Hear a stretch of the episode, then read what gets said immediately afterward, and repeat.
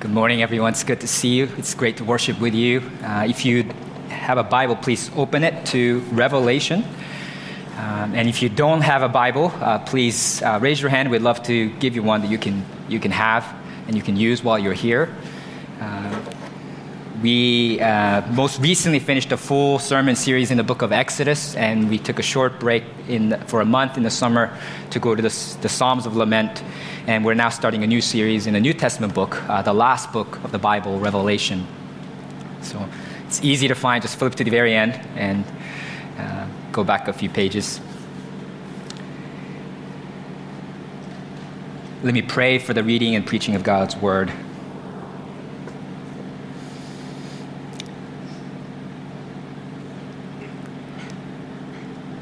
Father, we praise you because you are not a deaf or a mute God, but you are a God who hears, and you are a God who speaks.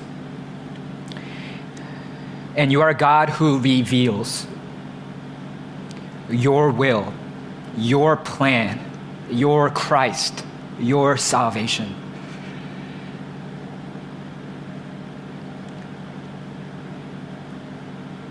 So, speak to us this morning from these first few verses of the book of Revelation. Reorient us so that the way we perceive the world and the way we live in this world is adjusted to, oriented around what you say is true, what you say is real, and what you say is good give us that heavenly perspective, an eternal perspective. In Jesus' name we pray. Amen. Please stand, if you're able, for the reading of God's word from Revelation 1, verses 1 to 3.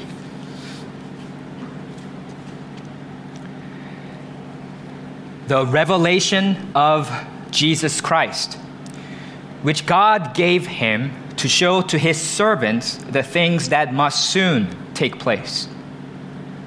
He made it known by sending his angel to his servant John, who bore witness to the word of God and to the testimony of Jesus Christ, even to all that he saw.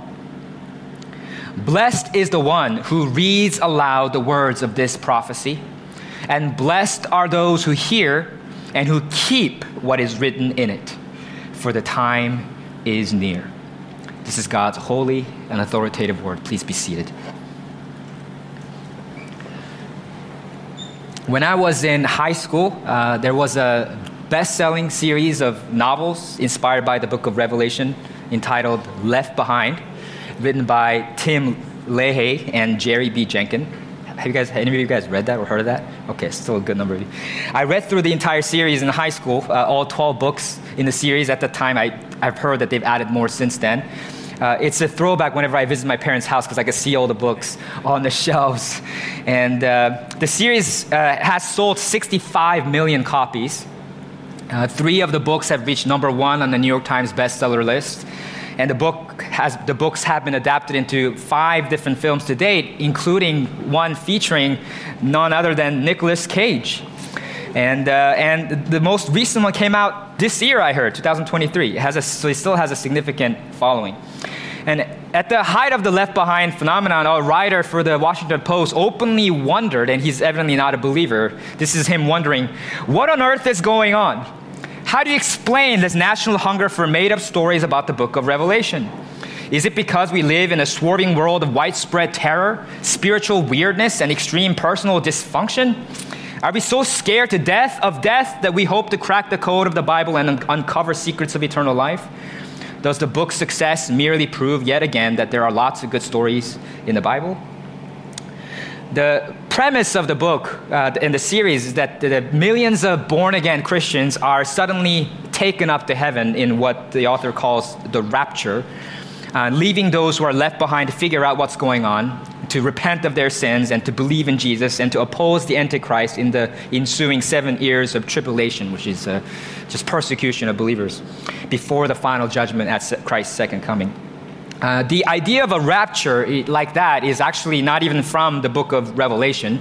It's based on a misinterpretation of 1 Thessalonians 4:17, which speaks of Christ's second coming and how believers will be taken up into the cloud to meet Jesus as he descends to earth.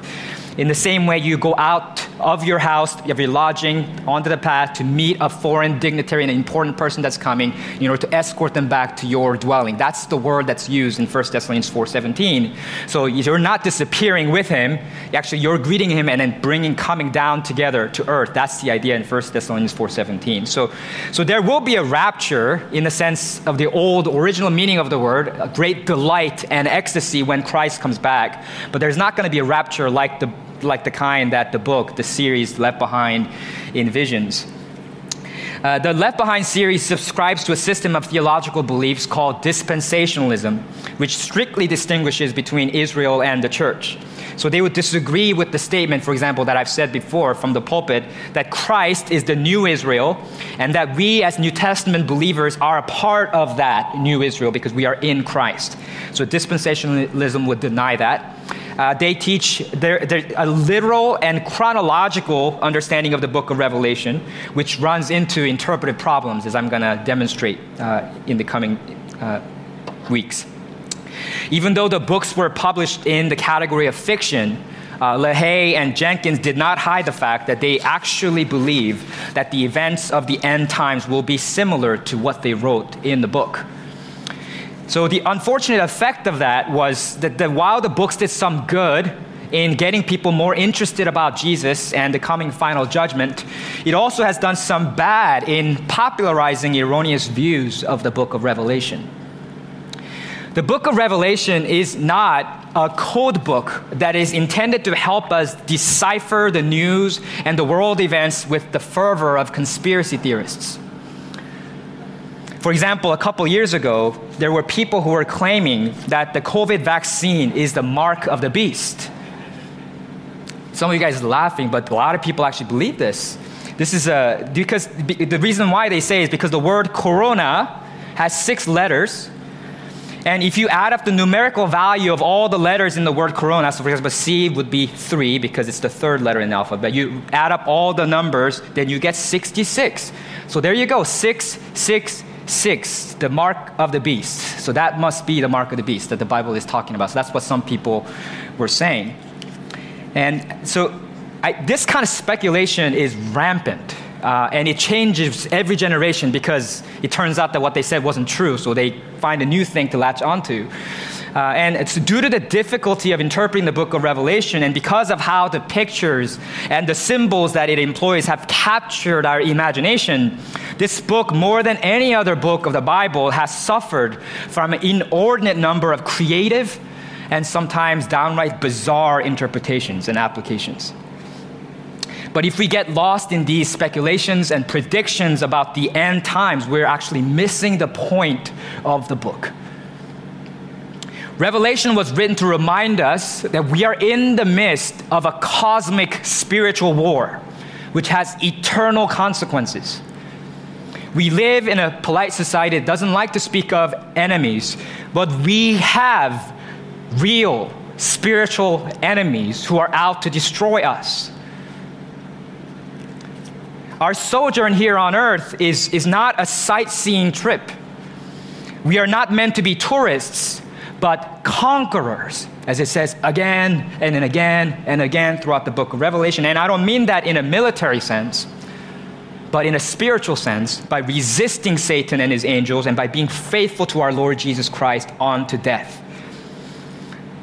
If you look at chapters 2 to 3, the letters to the seven churches, that's the exhortation. And again and again, to the one who conquers, I will grant to eat from the tree of life. To the one who conquers will not be hurt by the second death. To the one who conquers, I will give some of the hidden manna. The one who conquers, who keeps my works until the end. To him I will give authority over the nations. The one who conquers will be clothed thus in white garments, and I will never blot his name out of the book of life. The one who conquers, I will make him a pillar in the temple of God. The one who conquers, I will grant him to sit with me on the throne, as I also, Jesus says, conquered and sat down with my Father on his throne. The one who conquers, it says at the end of the book, Revelation 21 7, will have this heritage. And I will be his God, and he will be my son. We are meant to be conquerors, not tourists.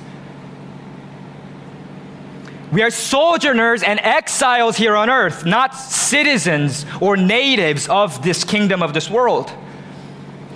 Jesus was on, and not Jesus, sorry, John was on the island of Patmos, where he wrote the book of Revelation, as it says in chapter 1, verse 9. Not because he was on vacation, that's what we do when we go to islands. No, but he was there in exile as a political prisoner of Rome because of the word of God and the testimony of Jesus that he was proclaiming. God has given us the book of Revelation so that we might be aware of these realities and to be so that we might be spiritually vigilant. And my prayer for this sermon series is that it would jolt us out of our complacency as believers. This sinful world is full of false religions and ideologies that seek to deceive us. It's also full of pleasures and temptations that seek to seduce us. It's also full of political and economic powers and authorities that seek to persecute and subdue us. And every day, we are flooded with this sinful world's programming every day. And the book of Revelation is God's counter programming. You hear from the world that these things are real, that these things are good, that these things are beautiful, but no, here, this is what is actually true. This is what is actually real. This is what is actually good. So we're getting to a glimpse into God's perfect vantage point. Revelation was also written to a suffering, persecuted church to instill courage and inspire faithfulness even unto death. To remind them that God is still reigning, that He's still seated on His throne and He's not worried, He's in control, and that the final victory of God and His Christ is certain being persecuted and killed for our faith and our obedience to Jesus might seem like a defeat. It sure looks like that from a world's perspective. But Revelation tells us that it is, in fact, that is how, in fact, we conquer. Because we're following the pattern of the slain Lamb of God. So, Revelation imparts to us a glorious vision of the glory of God and His Christ so that we might hope and wait for that fulfillment. And it's that hope that is intended to sustain us till the end. So, with these things in mind, let's now jump uh, straight into the first three verses of Revelation, which introduce us to the entire book. And the main point of this passage is this God has revealed the testimony of Jesus to us so that we might keep his word in these last days. And in these verses, we're going to learn about the source of the book of Revelation, the subject of the book of Revelation, the style of the book of Revelation, the structure of the book of Revelation, and the situation or setting of the book of Revelation. First, we learn about the source of the book of Revelation in verse 1 the revelation of Jesus Christ, which God gave him to show to his servants the things that must soon take place. He made it known by sending his angel to his servant John we see a four step transmission process here. First, from God the Father to Jesus Christ, then from Jesus Christ to his angel, and then third, from the angel to John, his servant, and then finally from John to the rest of God's servants, which includes us. People debate which John it is that wrote the book of Revelation. But as early as the second century, Justin Martyr notes in his dialogue with Trypho that John, one of the apostles of Christ, was the author of Revelation. This is also confirmed by a now lost commentary on Revelation by Melito, Bishop of Sardis, dated 165. Sardis is actually one of the uh, churches, the cities that in the, where the church is that uh, Revelation 2 and 3 is addressed to. Uh, and, uh, but that lost commentary by Melito is referenced by church historian Eusebius and that confirms also that this was written by Apostle John. Second century pastor Irenaeus also confirms the same. So there's a lot of church tradition that confirms that this was written by Apostle John. And, and common sense also dictates that author is the John that we best know because he wrote, uh, he, that he wrote here in, in the chapter 1, verses 1 to 3, that he is the servant John. Who else in the first century is well known enough that he could simply just go by servant John and he expects everybody to know who he is. This is John the apostle who wrote the Gospel of John and the epistles to the epistles of John, 1st, 2nd and 3rd John.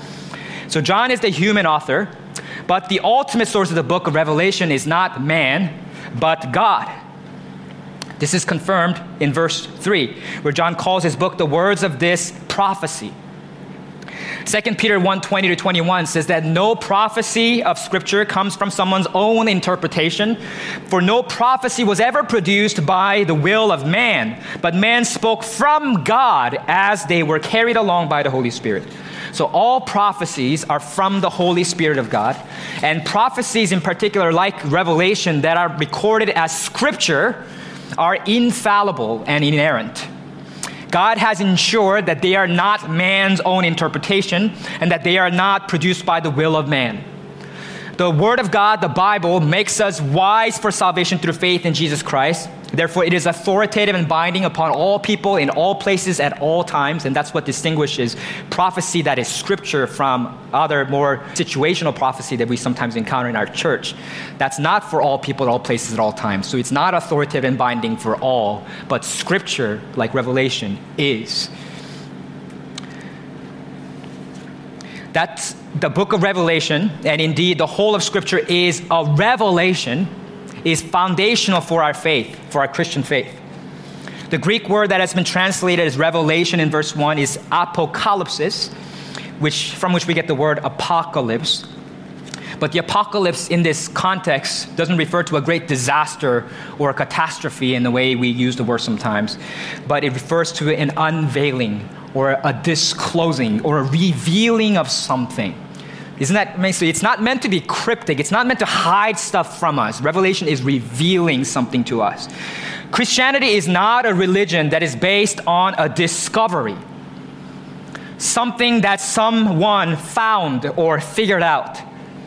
Christianity is a religion that is founded on revelation, something that God Himself revealed or gave to us. So it's not a man initiated religion, but a God initiated religion. If the Bible were something that man invented or developed, then it would be open to rejection, open to critique and modification and improvement. But since this is something that God revealed, the only proper posture for us as we engage with it is humility, acceptance, belief, and submission if a random passerby tried to talk to you about the state of our country, the United States of America, I mean, maybe if you're really nice, you might indulge him for a few minutes and listen to him, but eventually you're going to lose interest because, I mean, what do you know? You're just a random passerby. But if the President of the United States tried to, tried to sit you down and say, you know, I'm going to give you a detailed breakdown of the state of our country and the things that are going on, you'd probably pay attention because you expect him to know something that's going on. So if when the creator of the universe the cosmic ruler and sustainer of the universe, God Himself, reveals something to us and says, Here is something that is real, then we pay attention to that. We listen to that. We obey that. Secondly, John tells us what the subject of the book of Revelation is in verses 1 to 2. He says in verse 1 the revelation of Jesus Christ, which God gave him to show to his servants the things that must soon take place. This is a key recurring phrase throughout Revelation that occurs at major transitional junctures in the book. For example, 119 says, Right there for the things that you have seen, those that are and those that are to take place after this. 4 1 says, Come up here and I will show you what must take place after this. Again, at the end of the book, 22, verse 6, these words are trustworthy and true. And the Lord, the God of the spirits of the prophets, has sent his angel to show his servants what must soon take place. These phrases are an allusion to Daniel chapter 2 where the Babylonian king, Nebuchadnezzar, has a mysterious dream that frightens him, and he wants someone to interpret it for him. In the dream, he sees a glorious human like statue that has a head of gold, and the arms and chest of silver, and the middle and thighs of bronze, and the legs of iron, and the feet partly of iron, partly of clay. But a stone suddenly appears out of nowhere, and it's obvious that the stone was not caught by human hands. So it's a, it's a stone of God's design, divine stone in a way. And that stone destroys the statue. It breaks the, the iron legs and then the feet. And then it brings all the rest of it crumbling down, and it crushes everything to fine dust, so it blows away like a chaff in the wind. And then that stone becomes a large mountain, it says, a great mountain that fills the whole earth. So while no other diviner or wise man in Babylon could give the dream and its interpretation, prophet Daniel, without Nebuchadnezzar even telling him what the dream is, tells him what the dream was and then interprets it for him. The various parts of the statue represent various successive kingdoms that diminish in glory from gold to silver to bronze. And then the fourth kingdom will be a strong kingdom like iron that crushes other things that, that, are, that strike against it but it will become a divided kingdom so that it becomes partly of brittle clay and partly of strong iron.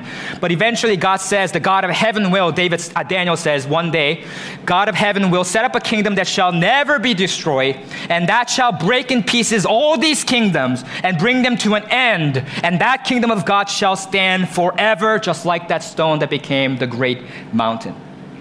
And after giving that interpretation, Daniel says in Daniel 2:45, God has made known to the king what shall be after this. The same phrase as this, the recurring phrase that we see in uh, Revelation.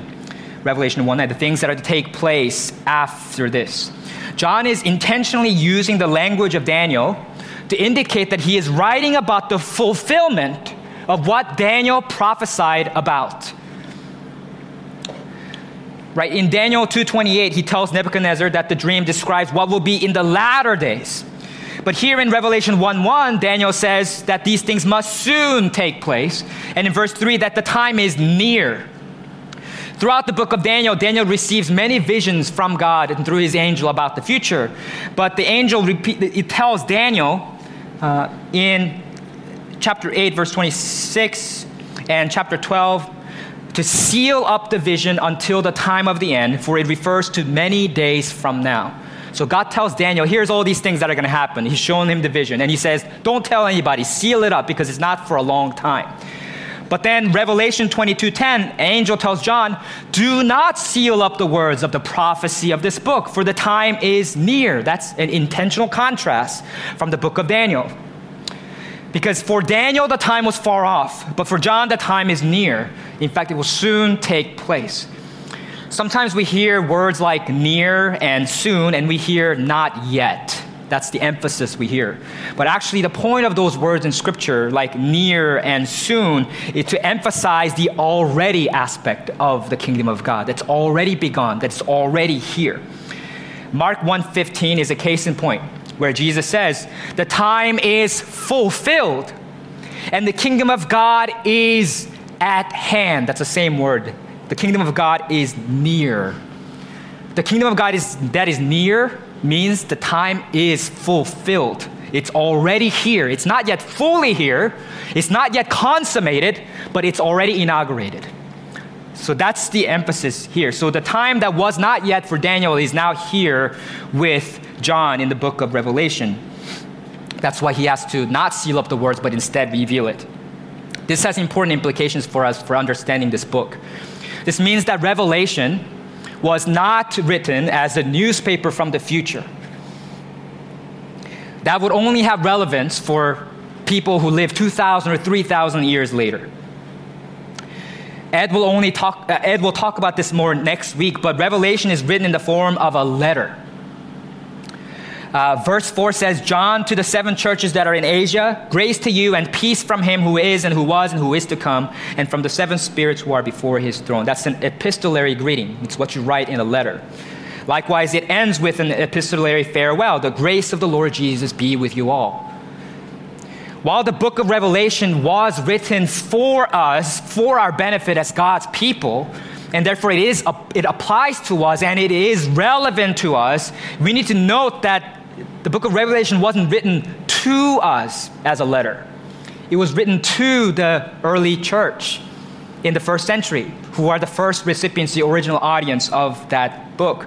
So, any interpretation of the book of Revelation that has all the relevance for us, but zero relevance for them 2,000 years ago, is automatically suspect.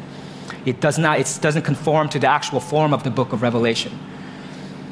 From a biblical standpoint, uh, the end times or the last days are already here. And they have been here for 2,000 years. In Acts 2:17, Peter preaches that Joel's prophecy concerning the outpouring of the Holy Spirit in the quote last days has been fulfilled with Pentecost and the coming of the Holy Spirit. So that means since the death and resurrection and the ascent of Jesus to the right hand of the Father and the corresponding descent of the Holy Spirit to earth, to his people, we have been living, people have been living in the end times. The book of Revelation, therefore, has had end time relevance for all Christians since the time of Christ's first coming and until the time of his second coming. The hourglass has been turned over, the clock is ticking, the end has already begun. That's why Jesus Christ is the ultimate subject of the book of Revelation. John says this explicitly in verse 2 what was John bearing witness to that got him, made him a political prisoner and an exile? It says, to the word of God and to the testimony of Jesus Christ. Whether you interpret that as testimony that is from Jesus Christ or you interpret that as testimony that is about Jesus Christ, it's irrelevant. Because Jesus says plainly in John 8 14 to 18 that he himself bears testimony or witness about himself. So, whichever way you slice it, what John bore witness to is Jesus. Who Jesus is, the Son of God, the Messiah, the Christ, the Savior of the world, the Lamb of God who takes away the sin of the world, and what he did in his death and resurrection to bring God's redemption and salvation to us. That's what John is bearing testimony and witness about in the book of Revelation. Jesus Christ is the one around whom the ages turn. Right? We mark human history as either before Christ, BC, or Anno Domini, AD, the year of our Lord. Jesus Christ is the one who reverses the tide of death that has engulfed humanity in all of its history by being the first to rise from the dead permanently, forever. He's the first fruit of the resurrection. He begins to reverse that tide. Jesus Christ is the ancient of days, as we were singing, the Alpha and Omega, the beginning and the end. And Jesus Christ is the one who canceled our debt of sin that stood against us by nailing it to the cross. Jesus Christ is the one who disarmed the spiritual rulers, the evil rulers and authorities, and put them to open shame by triumphing over them. Jesus Christ is the one who is been exalted and is seated at the right hand of the Father, far above all rule and authority and power. His name is above every name. The book of Revelation is not about us. And It is not about our time or our place in human history. It's first and foremost about Jesus Christ.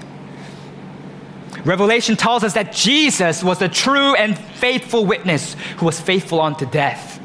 And that's what inspires us to follow him in his footsteps. That's the subject of the book of Revelation. Third, verse, verses 1 to 2 also give us hints about the style of the book of Revelation. We're told in verse 1 that this is the revelation of Jesus Christ. Remember, that word is apocalypse, revelation. We don't interpret all of Scripture literally. I think most of you already know this. Rather, we interpret all Scripture literarily, according to its natural and plain meaning based on its literary genre. So, for example, if you're reading the book of Leviticus, which deals with detailed legal stipulations for maintaining covenant holiness, you better not interpret that as just like a, oh, it's just figurative. People back then didn't have to follow it. No, they really had to follow that. That's the law. You have to interpret that literally first for the original audience and then apply to us through Christ. But if you're reading the book of Psalms, which is a collection of poetry and songs, you better be alert to figurative language, imagery, and metaphors. Otherwise, you're going to run into trouble. Psalm 19, verse 10 says that the law of the Lord is sweeter than honey. But I don't think any pastor wants you to go home and start licking your Bibles. Likewise, we need to be aware of Revelation's genre. It's an apocalypse. And apocalyptic literature is not primarily rational or propositional, though it has both of those elements. It uses signs and symbols to engage our imaginations. It's meant to be evocative and provocative. So think of it more as a picture book and less as a textbook. I know you guys are in Cambridge, you guys all like textbooks, but look at it more like a picture book. Uh, a young American girl named uh, Joanne Lancaster once wrote to C.S. Lewis asking for some writing advice, and Lewis actually wrote back to her uh, June, on June 26, 1956, and he said this Don't use adjectives which merely tell us how you want us to feel about the things you are describing. I mean, instead of telling us the thing is terrible, describe it so that we'll be terrified. Don't say it was delightful, make us say delightful when we've read the description. You see, all those words, horrifying, wonderful, hideous, exquisite, are only like saying to your readers, please, will you do my job for me? Right?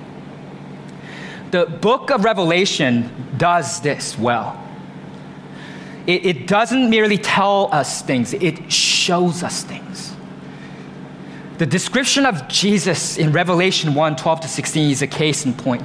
Instead of telling us that Jesus is both king and priest, it tells us that Jesus is clothed with a long robe, priestly robe, and a golden sash around his chest, which is a sign of royalty. Instead of telling us that Jesus is ancient and wise, verse 14 tells us that the hair of his head were white, like white wool, like snow. It's a picture of wisdom and antiquity right? Instead of telling us that Jesus is a righteous judge who perceives and sees all things, verse 14 shows us that his eyes were like a flame of fire. Instead of telling us Jesus is pure and that he crushes his evil enemies underneath his feet, verse 15 shows us that his feet were like burnished bronze, refined in a furnace, purified over and over again. Instead of telling us that Jesus speaks with authority and might, verse 15 shows us that his voice was like the roar of many waters. Think of how mighty that sounds and how grand that sounds. Instead of telling us that Jesus is sovereign and that he holds the fate of the righteous in his hands, verse 16 shows us by saying that in his right hand he holds the seven stars. Instead of telling us that Jesus' weapon is no ordinary sword but the word of God, with which he pierces souls and discerns the thoughts and intentions of the heart.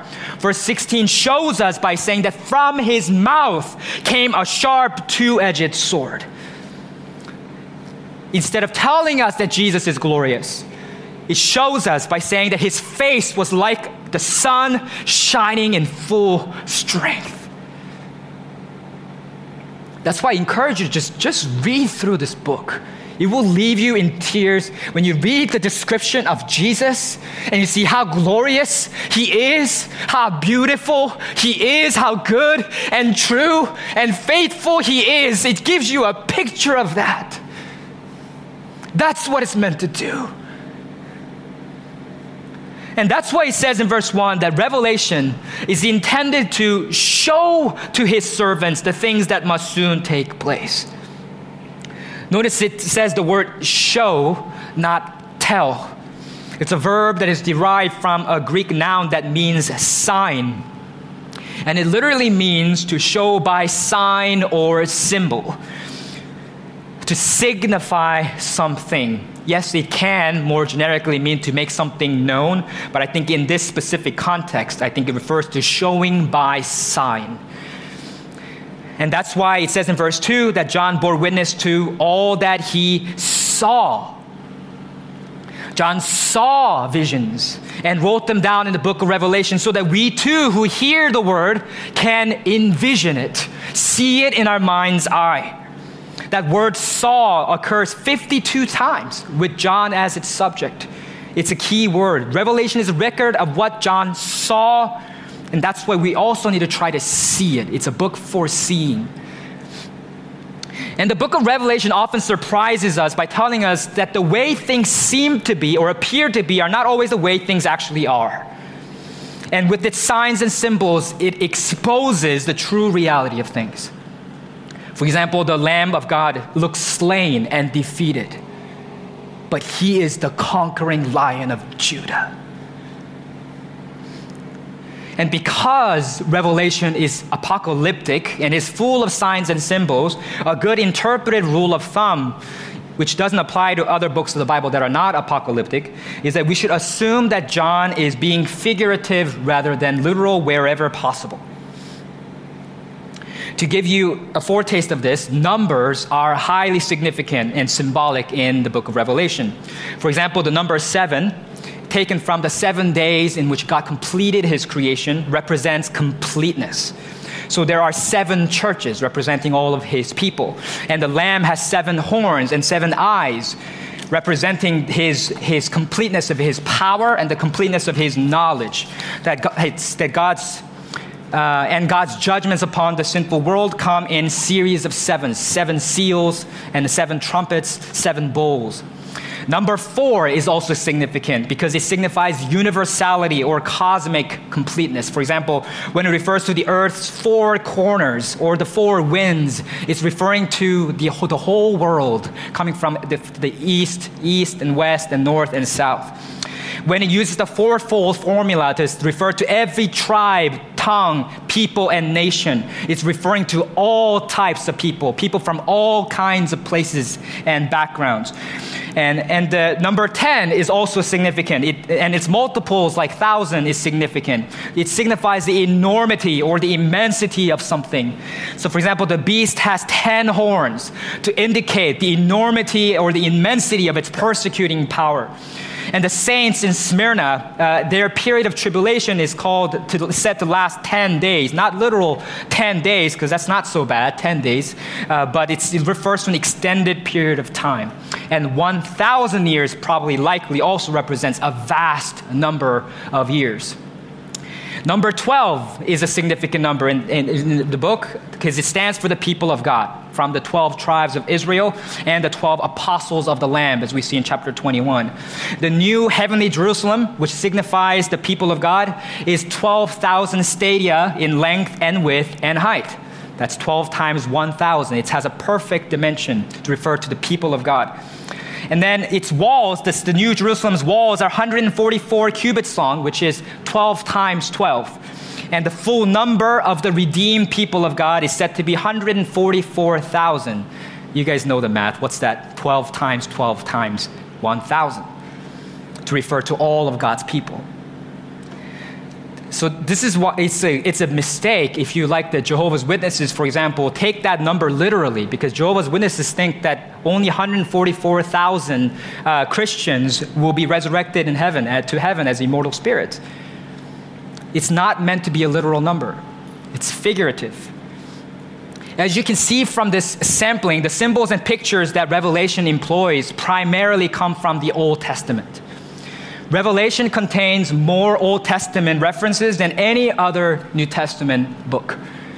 It depends on how you count and how, how explicit the allusion or reference has to be for you to count it. But, but some scholars claim up to 1,000 Old Testament references in the book of Revelation alone. And if that number is high, there's definitely more than several hundreds in the book of Revelation. So if you want to grasp the book of Revelation, if we want to understand Revelation, we need to be steeped in the characters and the stories and the images and the patterns and the words of the Old Testament. And so, as we study this book together, keep that style of revelation in view because we're going to try to interpret it according to its genre. Verses 1 to 3 don't tell us that much about the structure of the book of Revelation. Uh, but I still need to tell you about it because it's my first sermon in the series, and I want you to have some kind of roadmap as we go through this series. Uh, I already mentioned to you how John emphasizes the importance of seeing in verse 2. Revelation is a series of visions that Jesus gave John through an angel. So, tracking those visions is naturally going to provide a helpful outline for us. And thankfully, John has very clear markers. Chapter 1, verses 1 to 8 is the prologue, and the chapter 22, 6 to 21 is the epilogue. Those everybody agree on. And then within the body, there's four main divisions, uh, and each of them begins with John saying something along the lines of, I was in the Spirit. He carried me away in the Spirit. So it's the beginning of a new prophetic vision when he was carried away in the Spirit. So if you see that, um, yeah, so that's the outline. Uh, we're broadly going to follow. Uh, and, uh, and there's also kind of the corresponding matching vision. So if you actually take a more detailed look at it, uh, you can also divide the book uh, in a chiastic way so that the two halves of Revelation match up uh, and reinforce one another. Uh, and so if you have the next slide for that, it's a little smaller. I hope you can see it. The, um, the prologue has words and, and, and phrases that match the epilogue. And the, it begins with the vision of the imperfect church and then ends with the vision of the perfected church. And then it starts the judgment of Christ upon the, the sinful world with the throne room vision. And then it concludes Christ's judgment and ends with the throne room vision. Uh, and then it has the seven seals and then it has the matching seven bowls, and it has 144,000 of God's people, and then again it has 144,000 of God's people, and in the middle is the seven trumpets, which includes the three woes, which includes the war of the ages, the, the final conflict that's depicted between uh, the enemies of God and the people of God.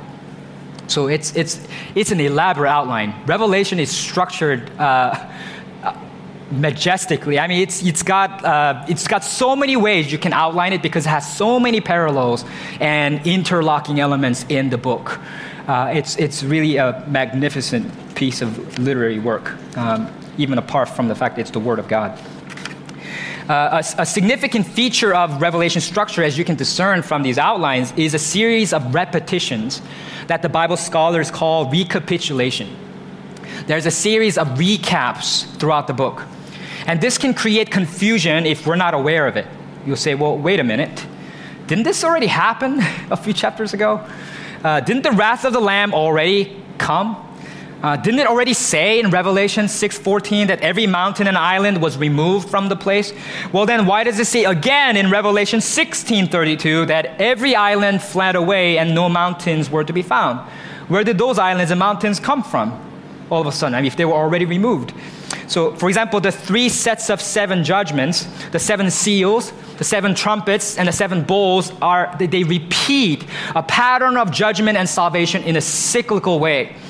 The seventh seal, the trumpet and, and bowl, each the seventh, the last of those, each of them reach a climactic point of universal judgment. But then it begins the next series of judgments. Uh, the seventh seal opens the way to the seven trumpets, and then the seventh trumpet opens the way to the, to the seven bowls of judgment. It's like a Russian doll or like a nesting doll. Like, you know, like you open one up and then there's another Russian doll like sitting under it. You open that one up and then there's another one. It's like a, it's, it's, it's, it's like judgments again and again, repeating that pattern. Except would, that analogy would be perfect if the Russian doll, every time you opened it, actually got bigger. Uh, because that's what happens in Revelation it intensifies. Uh, and so, so you can see this cyclical aspect clearly in Revelation 11, 14, 18, with the final kind of seven trumpet blows. It describes the kingdom of the world becoming the kingdom of our Lord, His Christ. And there's praise and worship to God for His judgment. It, it describes like, like the end of the world has come. Like everything's been fulfilled. The judgment and the wrath has all been poured out. And Christ has won. But then it's not over. The series continues again. So, this is where people who try to interpret Revelation in a linear, chronological way run into problems. Revelation is not linear, and, and not all of it at least. Uh, and it's, it's more cyclical, but it's not an endless cycle. It's actually a progressive cycle that, that has a definite end point. Uh, my children uh, have been playing recently with a toy called Marble Run. Have you guys seen that? Uh, so it's like a it's a kinetic toy that basically uses gravity and a series of slides and pulleys to make marbles run all over by itself, and it's really fun to watch once you set it up and you watch it run. Uh, and there's a section of it, uh, you know, uh, that that has a cone And, and a marble comes down a slide and then it, boop, it hops off the slide and then it goes into a cone. And then once it lands at the cone, it starts making this wide loop in circles. At first, it seems a little slow because it's making a wide loop, and then it gradually speeds up.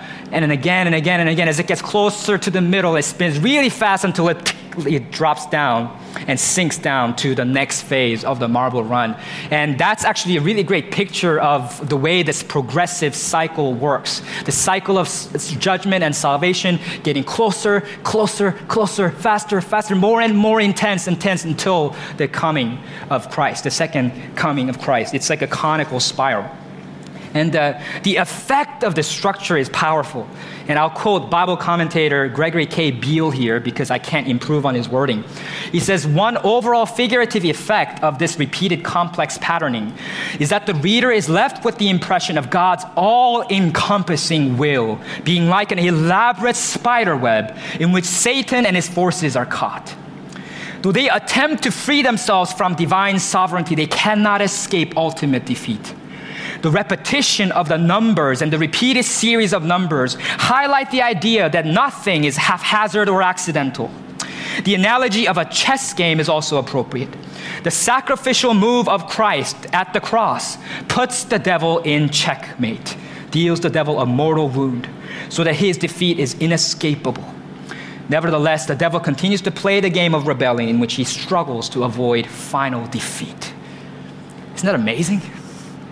Oh, I love this book. Um, this is, a, this is a good place to mention uh, the four main interpretive approaches to the book of Revelation. Uh, the, I'm sorry, this is a little bit dense, this sermon. It's not always going to be this dense as I go through Revelation. It's the first one, so give me, cut me a little bit of a break here. Uh, you guys are doing great, though. And uh, the, uh, the four main interpretive approaches are preterists, historicists, and futurists, and idealists. Uh, preterists think that the vast majority of Revelation was already fulfilled with the fall of Jerusalem and the destruction of the temple in 70 AD. Uh, so they interpret most of Revelation to apply only to Israel, uh, the nation, and not to God's people in general. Uh, and uh, historicists think that most Revelation has been fulfilled through the course of church history. Um, and so they'll apply to various major events throughout church history. Uh, futurists think that the vast majority of Revelation has not been fulfilled, and in fact is still awaiting fulfillment, which will happen shortly before Christ's second coming. That's left behind.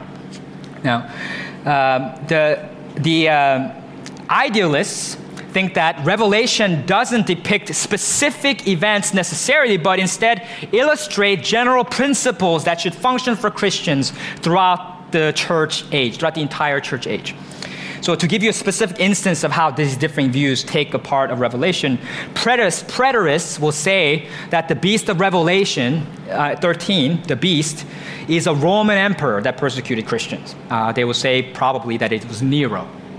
Now, uh, or Domitian, some people. Now, historicists will say that beast, that the beast was the Catholic Pope during the time of the Protestant Reformation, who persecuted the true believers. Uh, and the Catholic historicists will say that the, that the beast was Martin Luther, right? Uh, and uh, uh, the futurists will say that no, the beast has actually not yet come.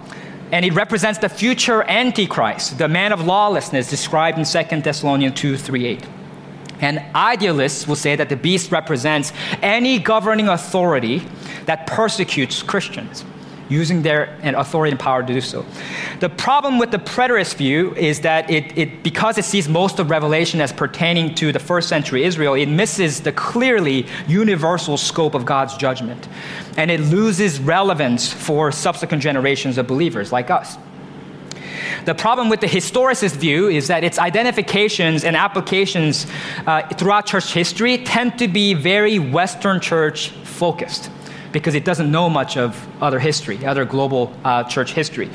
Uh, the problem with, the, uh, uh, with that also is that um, it, it's so subjective, no one can really agree on what's the beast and what's the, what's the dragon and what's the prophet, what's the, the great prophet. It's like they, because there's so many events throughout church history that you can potentially apply it to.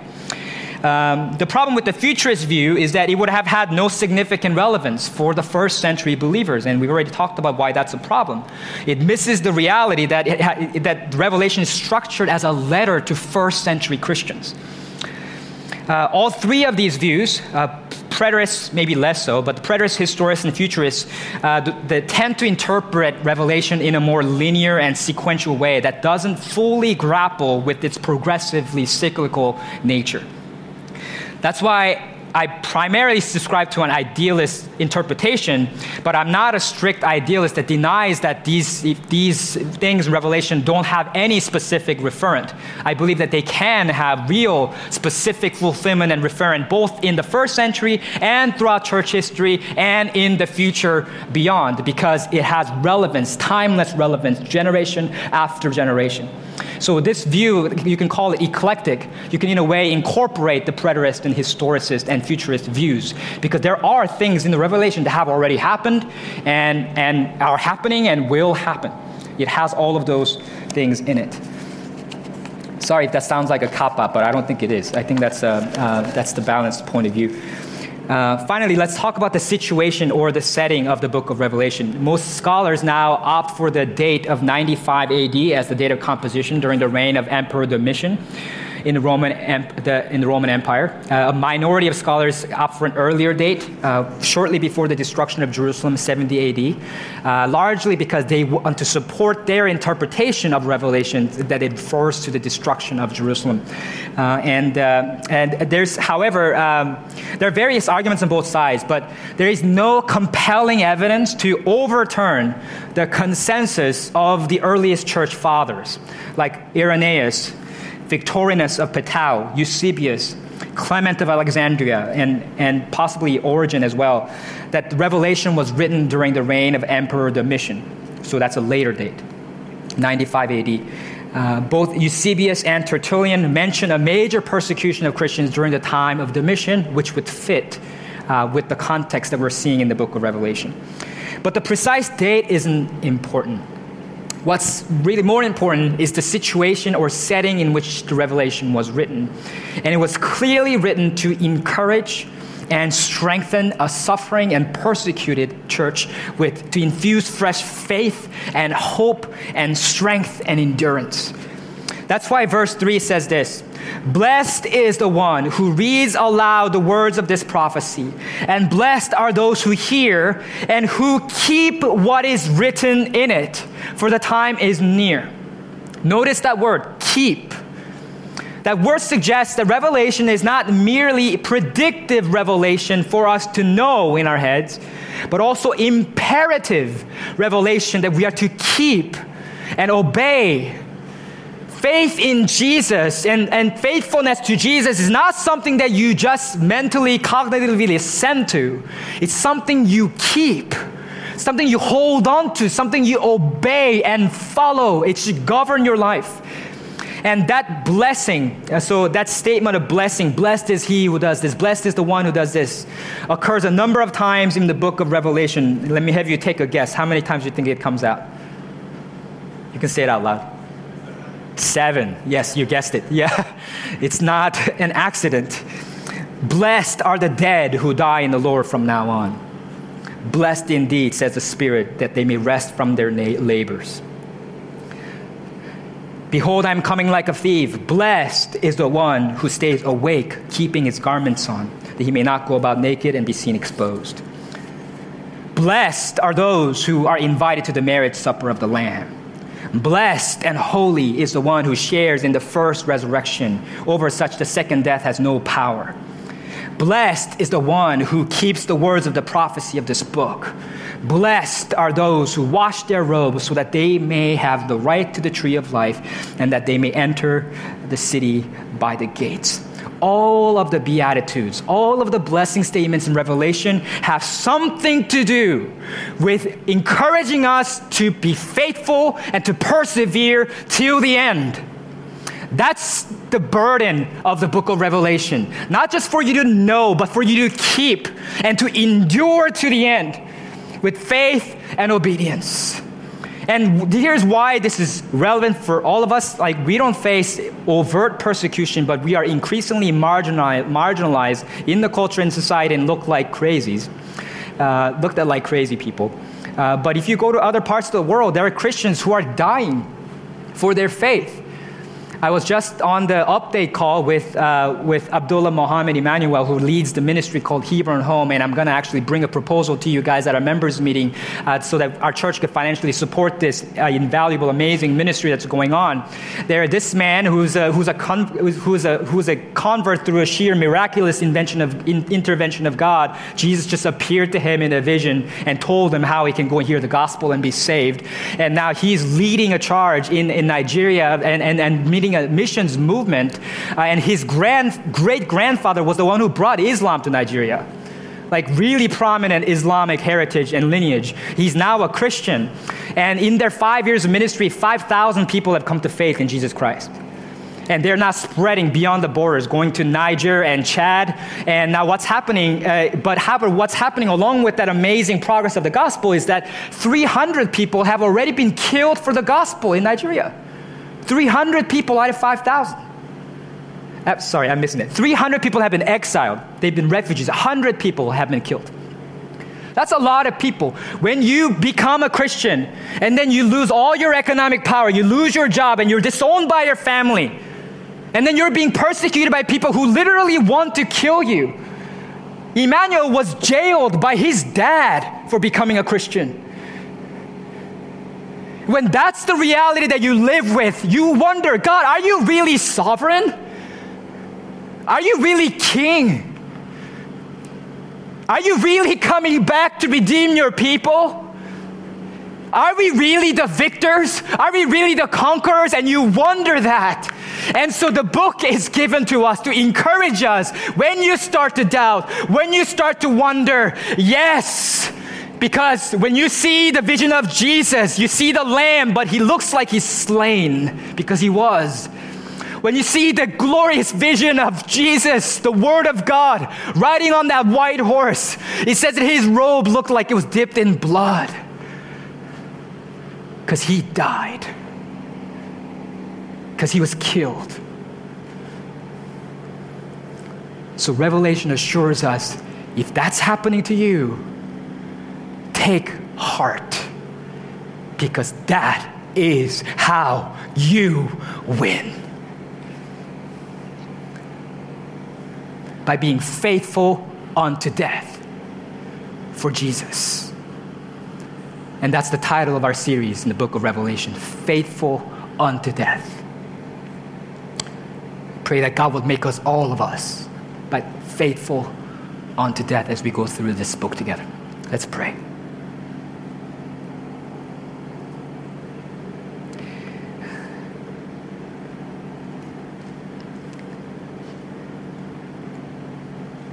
Father, we, we stand in awe of you. You're so glorious. You are seated on the throne. None can gainsay you, none can stand against you. You are the beginning and the end. Everything is from you, everything redounds to you in glory. And thank you for bringing us through Jesus Christ, in Jesus Christ, and through your Holy Spirit into that amazing story. For making us a part of that. Uh, your reign and your triumph, your glory, your victory. Help us as we go through this series and help us now, today, to experience and believe more of that. In Jesus' name we pray. Amen.